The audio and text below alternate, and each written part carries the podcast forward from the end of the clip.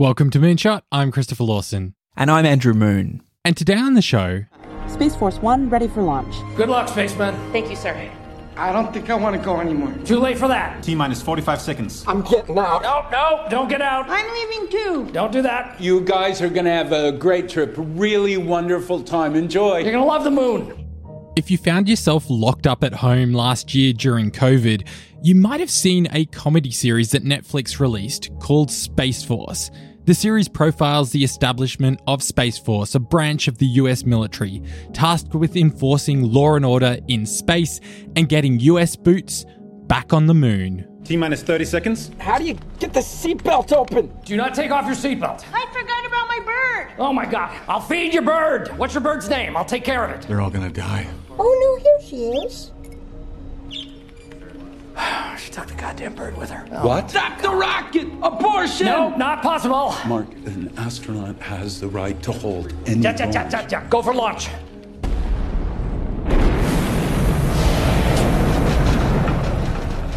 Steve Carell's character, General Mark Naird, is in charge of the team, and throughout the series, he's managing this underlying battle between the U S and China, and being the first to get back to the moon and establish a permanent base.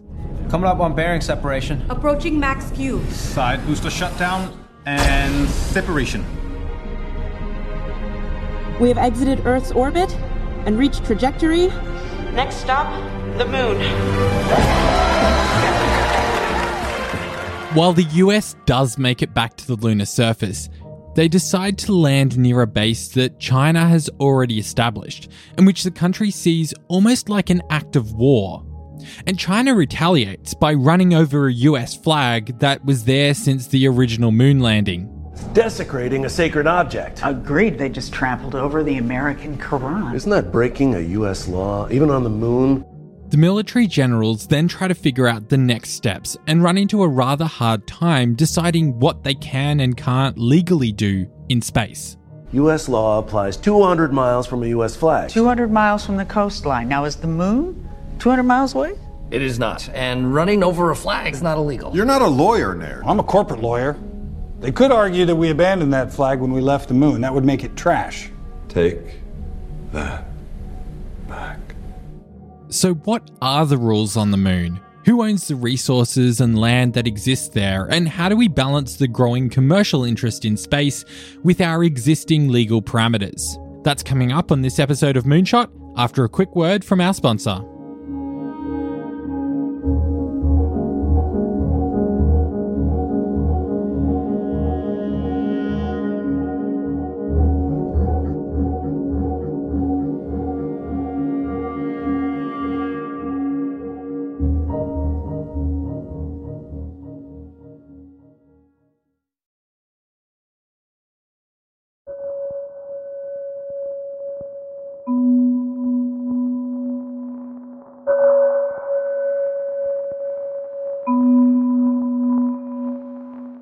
Back in nineteen sixty-six, at the height of the space race, the United Nations realised the need for laws to govern the peaceful use of space.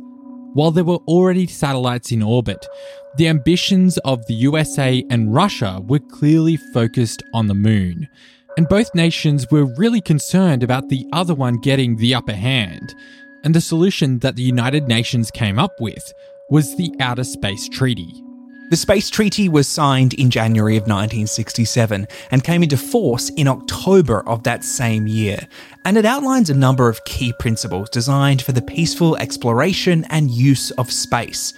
But how did such an agreement come to be when the U S and Russia were in the midst of a Cold War? Yeah, so we actually have five core space treaties, all of which were negotiated in the space of about eleven or twelve years, which is lightning speed for international law. You never get that many treaties in such a short period of time. This is Cassandra Steer. She's a senior lecturer at the Australian National University's College of Law and a mission specialist for A N U's Institute of Space.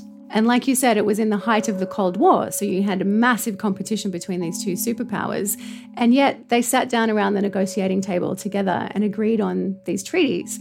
And the key one is the Outer Space Treaty, which is, you want to think of it like the Constitution for space. So it's got very general principles. It's not a treaty that um, regulates behaviour in a detailed or nitty-gritty way. Um, the way that our constitution or any constitution operates is to set down your organisational principles and your values uh, and how you're going to govern yourself. And then you set up other laws that are more detailed, like statutes, which can be changed over time to deal with specific technologies or behaviour or when we change our, our values and our issues in society. But the constitution remains a stable document. And that's how you want to see the Outer Space Treaty and, in fact, the other four core space treaties as well. And so what the U S and the Soviets had already been doing, um, space was militarized from the get-go. It was all about having the higher ground, the ability to observe each other, the ability to observe each other's nuclear programs in particular. And they'd also been testing weapons in space. They'd been using electromagnetic pulses. They'd been using nuclear explosions. Um, by nineteen sixty-seven, we already had a few satellites in space that were there for broadcasting or telecommunication purposes.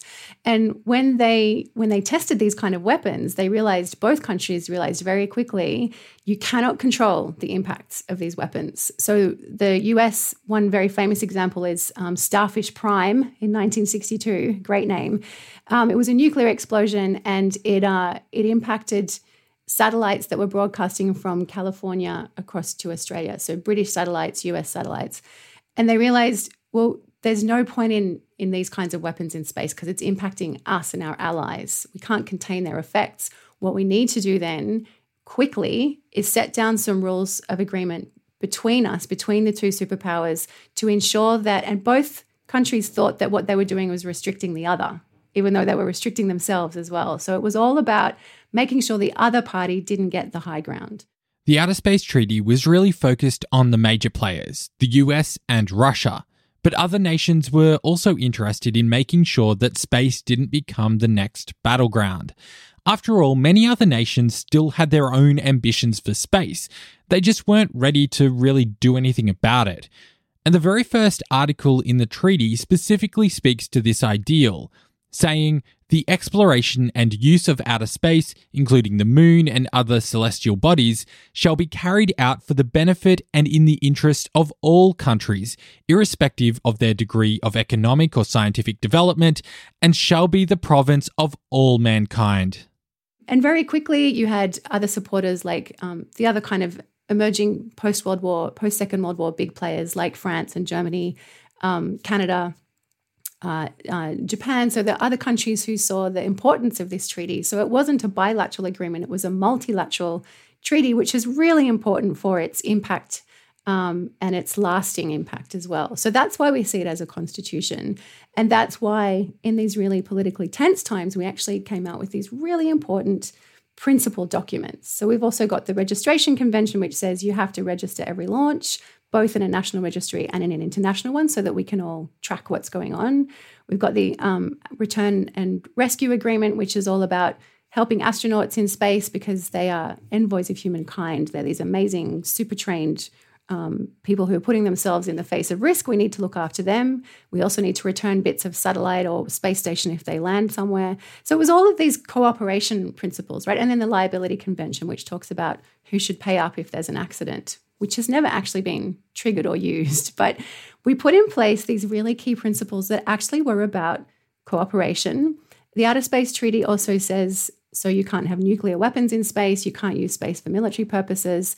Space is the province of all mankind. So it's a problematic term. I've actually written a piece about the prominence of all humankind, um, which is a feminist analysis of space law. Why, why is it actually not all humankind who has access to space? But that's a bit by the by. The intention was that it would be accessible to all states, to all countries, regardless of their economic development. So there's a right of freedom, there's a right of access to space and a freedom of use of space. And so therefore, not only cooperation, but this idea that space is a commons. Um, so we don't use the word commons, but the fact that it's the province of all mankind or all humankind is really important. In the beginning of twenty twenty, under a presidential uh, executive order, Trump stated that the U S does not consider space to be a global commons. And this is problematic, and it was a little bit shocking. Maybe it wasn't shocking because it was penned by Trump, but it's a shocking statement to have said that this, this domain that, that under the under the um, the political agreement of the U S in the nineteen sixties as one of the two leading powers. And for decades since, every single piece of national legislation and attempt for international space governance has referred back to the Outer Space Treaty and back to these principles. All of a sudden, they're saying space is not a global commons. And and that that's kind of shaken the foundations a bit, because we know this race to the moon is on. We know that there are some grey areas around what commercial activities are or are not lawful under international space law. But to say it's not a global commons is really to say we don't care about the right of access or right of use, or use of other countries. We're just gonna we're just gonna have the first to get there is gonna claim um, claim the right of access and claim claim the right of use and claim property, um, and that that's that's shaken their foundations a little bit of this notion of cooperation and shared shared uh, resource, shared domains, shared commons. Donald Trump, perhaps on many fronts, is challenging norms of um, national leadership and international leadership and diplomacy. But where is the where does that leave the Outer Space Treaty now? Um, in terms of if Donald Trump's challenged this idea of the global commons, how have other um, nation states reacted to that? Um, and and and w- what would your assessment be of the of the future of a, a kind of a global commons treaty and document like this? So the, the Outer Space Treaty is still really important and relevant. Um, in two thousand seventeen, we were celebrating its fiftieth anniversary, and the question kept coming up, like at every single kind of global event celebrating its fiftieth anniversary, the question came up, is it still relevant? Do we need to renegotiate it? Do we need to replace it? Um, and my answer has always been and remains no. It, it's an, an incredibly strong, relevant document. Like I said, it's like a constitution. So it sets down general principles, and those don't change over time. If we were to open that up and try to renegotiate one small aspect of it, we would unravel all of the other things that have kept space what it is, which is a shared and, and still peaceful domain. Um, so the, the term global commons isn't in the treaty. So they actually can make that statement without challenging the terms of the treaty. Um, it challenges the spirit of the treaty, and that might sound a bit kind of um, uh, eclectic or, or, or um, uh, what's the word I'm looking for? Eclectic or, you know, aspirational. Um, but that's actually a notion in international law that when you've signed a treaty, you cannot do anything that is against the object and purpose of the treaty or the spirit of the treaty. Um, if you do so, you're actually breaching it, even if you can't find a particular term, black letter term, that has been breached. You can't act against the object and purpose of it. So we could argue whether making the statement that space is not a global commons is doing that. But I don't think any any state is willing to um, enter that fight. Um, a better response, and that has been the response around the world, is to just go steer the other course and start to use the term global commons explicitly in in um, uh, in public policy or in uh, in public comment. Um, space agencies are using that term. Some some commercial companies are using that term because even though the competition is commercial, even though some companies, particularly U S companies, might benef- benefit by the U S taking the stance that, well, if we land there first, we'll have right of access, we'll have right to this property rights.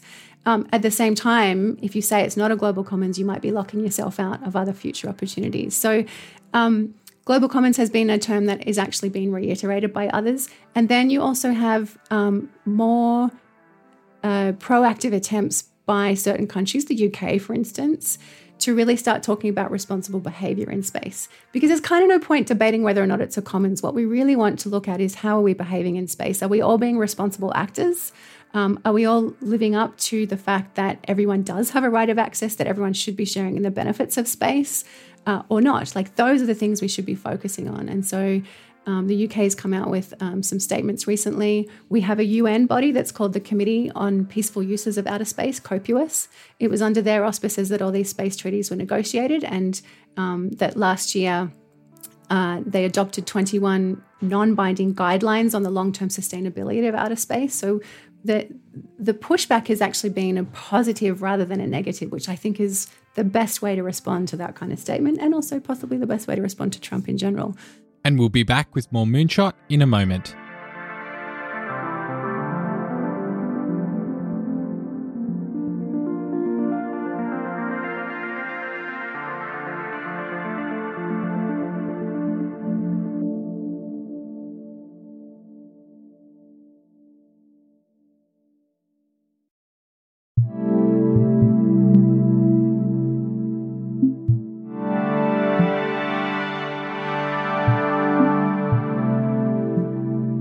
With the rise of private companies like SpaceX and Blue Origin looking to send humans towards deep space and potentially establish bases on the moon and beyond, it raises some interesting questions around how we balance the commercial ambition of private enterprise in space with the desire from nations to have space be for the benefit of all humanity. After all, our space treaties were developed at a time when only countries were the ones who could afford to be in the space race. So how do we actually balance that ambition with our desire to have space be for everyone? Yeah, you know, that's a good question. I think it's one of the ones that it's really tricky that people don't appreciate is it's trying to find that right balance. This is Brad Tucker, an astrophysicist at the Australian National University's Mount Stromlo Observatory in Canberra. The laws and treaties kind of govern uh, space, but they kind of only govern countries. They don't necessarily govern all the govern all the private companies, and even the laws behind that are a little bit lagging. So you know, it's a it's a loaded topic that a lot of people are trying to get to grapple with. And I think that's, you know, if it's going to work, in my opinion, I think you kind of need to have a reevaluation of how space is governed beyond just U N treaties and the outer space law treaties, where you kind of have more boards and, and you know, groups that kind of operate and regulate it regularly. You know, treaties aren't meant to be updated every year, right? You know, that that that's not a treaty. It's supposed to be there and, and done, but technology is going to keep evolving. So hopefully you can get buy-in from the private companies as well as the countries to say, all right, well, here's what we can all agree to, just as we've done with radio frequency bands um, and those sorts of things. And just as the same thing with we've seen with Antarctica and even international waters, that you kind of get over oversight bodies that represent the interests of both the companies and the countries to find that equal balance, because they're all going to have their own different reasons for, for different valid per- reasons as well, different purposes, that you can't just say, all right, well, it's only private companies or it's only countries or it's only these countries or those companies. You want everyone to have an opportunity of it. And also you, you don't want to just benefit the big players. You don't want to just say, okay, it's up to the U S and China and Russia and India to decide what happens. You know, what happens to the smaller countries and the medium company countries growing their space programs? You don't want to lock them out of the future um, when the reason these treaties and the rules are set up is so everyone can benefit it. You don't want the, that exact thing to be the thing that works against them. How does the the how do the existing treaties um, treat private enterprises that are looking to monetize space and are looking to establish their own presences in space or looking to mine resources? Yeah, so so three of the treaties do actually speak to that a little bit. The Outer Space Treaty did envisage commercial activity. I just don't think they envisaged the extent of it. I mean, how could you envisage what the twenty-first century looked like technology-wise? Um, and the fact that commercial entities are the ones with, in fact, the financial wherewithal when countries don't have that much money. Um, but they did envisage it a little bit. So the Outer Space Treaty in particular says under Art- Article six that countries, states, are responsible for all activities in space that take place under their jurisdiction, whether they're governmental or non-governmental. So what that means is if a commercial activity takes place in space, it's the country who is where the com- company is registered or where they launched from that's responsible if something goes wrong. And what that forces countries then to do is to put in place national legislation and say, right, well, then you need to have licenses and permits from us. You need to have insurance, because if we're responsible, we want to make sure we know what's going on. So it did envisage commercial activity, and it put the onus back on countries to take care of that, which was also a really smart move. Um, and it was a it was a forward-looking move, even if they couldn't envisage just how much commercialization has taken over the space sector. It does mean that the entities that can regulate that, being the countries, the states, are forced to do so. Um, and, and what it also means is, so sometimes you hear companies saying, well, the Outer Space Treaty says that there's no sovereignty in space, you can't claim ownership of space, but that only applies to countries and we're a company, so the treaty doesn't apply to us. That is a complete misunderstanding of how international law works. Um, No activity can take place in space without permission of a country, um, because everything falls under their jurisdiction and under their responsibility. A good example of countries having to deal with rogue commercial operators is Swarm. We've mentioned the case on the show before, but to refresh your memory, Swarm is a U S company that's been building a constellation of satellites in space for Internet of Things devices. They applied for a license to launch four CubeSats, but it was rejected by the F C C. So rather than fix the issues identified, Swarm went launch shopping, and they ended up getting their satellites launched in India in early twenty eighteen, with no questions asked about whether they had permission to do so. But nothing goes into space without being noticed, and the F C C definitely noticed. The whole incident resulted in Swarm receiving a nine hundred thousand US dollar fine. What they did was slap them on the fingers, and I think Swarm was just willing to try it out because the fine didn't matter to them. They could pay it, they could absorb the cost. What they wanted to do was try out, can we actually get away with this or not? And the U S said, no, you can't. Everything that happens in space happens under national jurisdiction. Um, and so...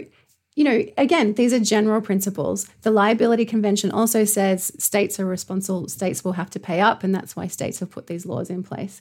The other treaty that says something a little bit about commercial activity is the Moon Agreement, which is the fifth core space treaty, and it's the contentious treaty. It only has eighteen countries that have signed up. The others have in the hundreds.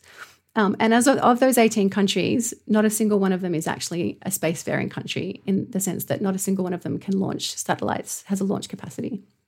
Australia has signed that. We're about to become spacefaring. We will have our own launch capacity in the next year. But the thing about that treaty is it was set up in nineteen seventy-nine with a view to commercial activity.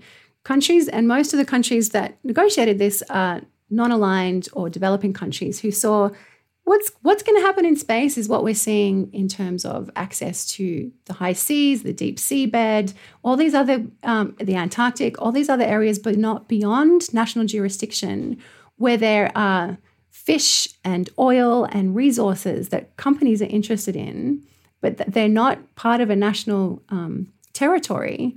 Um, and these other legal regimes have been set up in such a way to make sure that there is still some sharing in those resources. There's still some regulation. Companies can't just go in and do whatever they want. And they could see the potential for this risk happening in, in space and on the moon in particular. So the Moon Agreement was set up.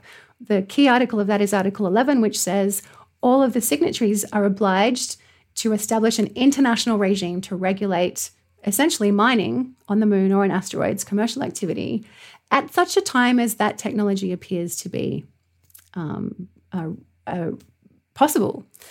And so the question is, are we at such a time yet or not? Because Australia has signed that treaty and is obliged to say we're going to we're going to set up an international regime, we're going to have some kind of international body or treaty or regulatory body that makes sure that well, everyone shares in the profits, that it doesn't get overmined.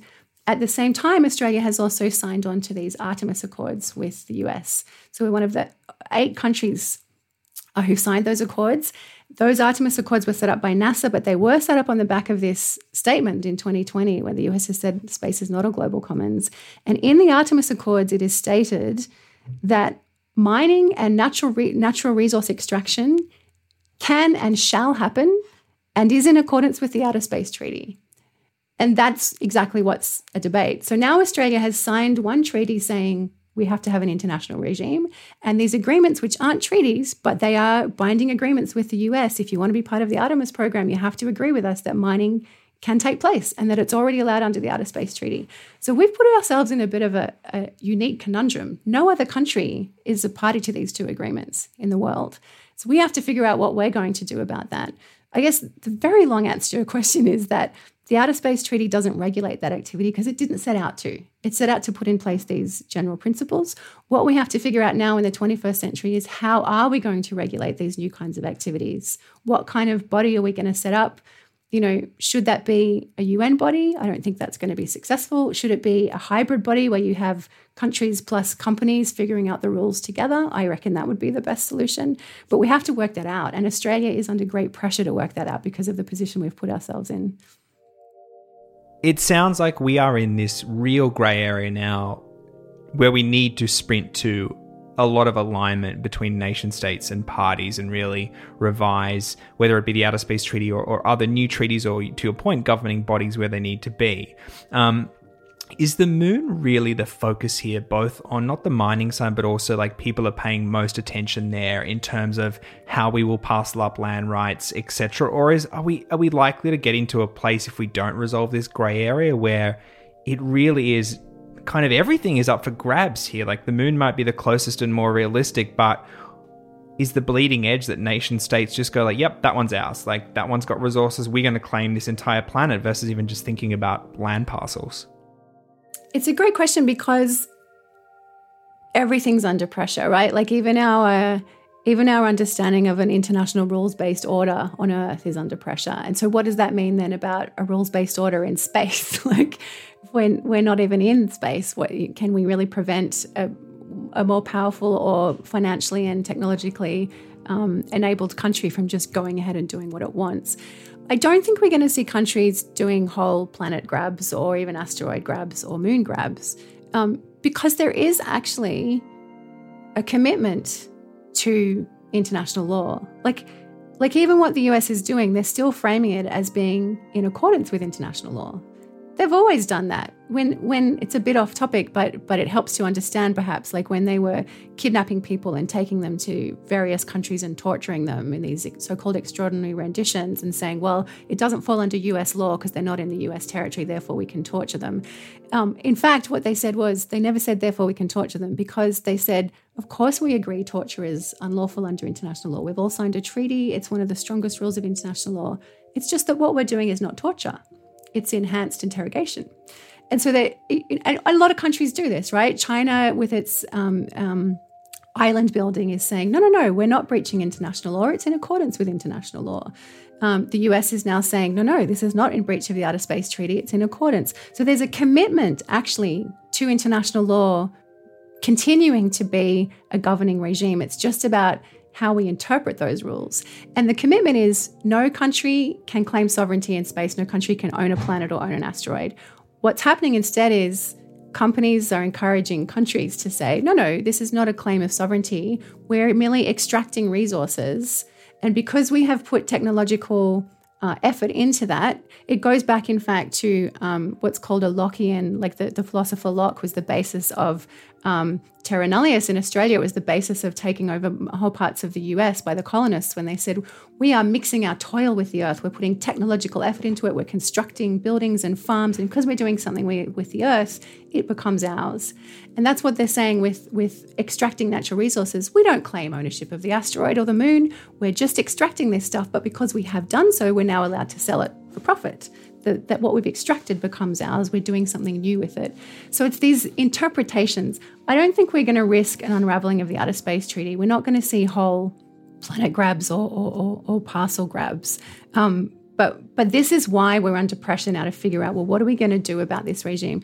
We need we need to think about what these new regimes require. They need new forms of governance. And I really think that hybrid model is the way to go, where you have countries, perhaps the U N bodies involved as well, and, and commercial entities coming together and saying, well, what rules do we need to make this work for everyone? Yeah, this is the, this is the issue, right? If, if if people are already setting up shop, that you know, you've already missed the window. And so this is this big pressing thing where there is a very narrow window where um, you can get this to work. And if people are going to be landing back on the moon in five years' time, that that is the window. By the time people are already setting up stuff, you know, you're not going to go there, build a house, and then someone coming along and say, oh, no, that's not your house anymore, and you have to move it. You know, you'll be like, mm, no, that is my house. I built it. And we've had, obviously, these issues on Earth in the past. So hopefully we can learn from history a bit and forward think. And I think there's enough people in the community, both private sector, researchers, government, uh, and even military-wise, say, look, we, we see these issues. We know these issues.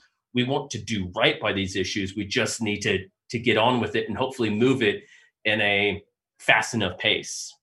I was going to ask Cassandra, we we talked to, you talked a little bit before about like how mining is really one of the drivers for this kind of um, sovereignty battle, perhaps, or um, multilateral agreement approach to to kind of landing on the moon and and and, and making use there of, of that land. But if I'm here sitting in my bedroom and I have said, you know what, I am going to put in my credit card details and I'm going to buy a plot of land on the moon, how far away realistically am I from calling that moving truck, putting my putting my belongings in a box and um and getting in the shuttle? How far away am I from realizing my my moon plot, or perhaps my Mars plot of land? I think Mars is going to cause us more challenges than the moon. Um, you can already sign up. I think there's companies that say, pay me a hundred bucks and I'll and I'll give you this plot of Moon. You you have lost your money if you've done so. Um, because the Outer Space Treaty says there is no sovereignty in space. And if there's no sovereignty in space, if there's no national sovereignty in space, no individual can claim ownership of something that doesn't already have, it doesn't fall under the jurisdiction of a of a country. It's an area that falls beyond national jurisdiction. It would be like you saying, I'm going to own this piece of the high seas. I'm going to own this piece of Antarctica. You can't. If you're paying someone to do so, you've just lost your money. Um, it, how far are we away from you get putting your stuff and going on a shuttle and going to live on the moon is a different question. That may well happen in our lifetime. Um, I have a two and a half year old daughter and I have no doubt it's going to happen in her lifetime. No question in my mind at all. Um, but she won't be able to own any of the moon, and nor will any country that is um, sponsoring or setting up a human settlement there, or even a company that is. No one can own the moon. Um, what is going to happen is when we set up um, human habitation, just as just as happens right now under space law, any object in space, including the internet, including a space station, I should say, falls under the jurisdiction of the, the country where it was launched from or where that company is registered. So the International Space Station actually has a set of modules. You have the U S module that falls under U S jurisdiction. You have the Japanese uh, model that falls under Japanese jurisdiction. You have the um, uh, the Canadian arm, the robotic arm is the one piece that falls under Canadian jurisdiction. And then you have the European Space Agency, which means that it falls under um, European law, not a, not a national jurisdiction. Um, and the Russian module, of course. So when you pass from the U S module into the Russian module, it's kind of like passing over a border, and you fall under the laws of that country. I suspect we're going to see the same thing when we have a human habitation either in this space station around the the moon um, and or human habitation on the moon, is we're going to have modules that are going to fall under the jurisdiction of the country that um, that has authorized it, that has, you know, all the licensing and permits in place, or the companies that have set it up are registered in those countries, because the moon is still close enough that, um, and the time span we're talking about is still short enough that it's going to fall under existing space law, and that's how it works today. Mars is going to cause us a bunch of different legal challenges because of the distance. Um, as soon as Martians or people on Mars, or even in a space station orbiting Mars, are able to be self-sufficient and don't require resources from the moon or Earth, be that money or resources to live from, they have absolutely no reason why they would want to submit to terrestrial laws. Why would they have to? So they're going to set up their own governance. That's going to happen, no question. You know, Elon Musk has tried this out already. He said, if you want to be part of the next project, you have to sign an agreement that says you agree that you fall under um, uh, laws that will be written by SpaceX and Martian laws, and you do not fall under terrestrial Earth laws. I mean, that's laughable right now, because no activity in space can take place without being Uh, authorized and supervised by a country's jurisdiction. And you can't contract yourself out of a country's law. You and I can't sign a contract saying we hereby declare ourselves not bound by Australian law. You can't do that. Um, so it's a bit laughable that he's done that now. But if and when, if it's not him, whoever gets to Mars and sets up a human establishment, um, Uh, they will set up their own laws, and they will say, we don't care anymore about your terrestrial laws. But we're several decades away from that. Uh, you know, they're talking about in the next twenty years. I don't think we're going to be living on Mars in the next twenty years. We're decades away from that.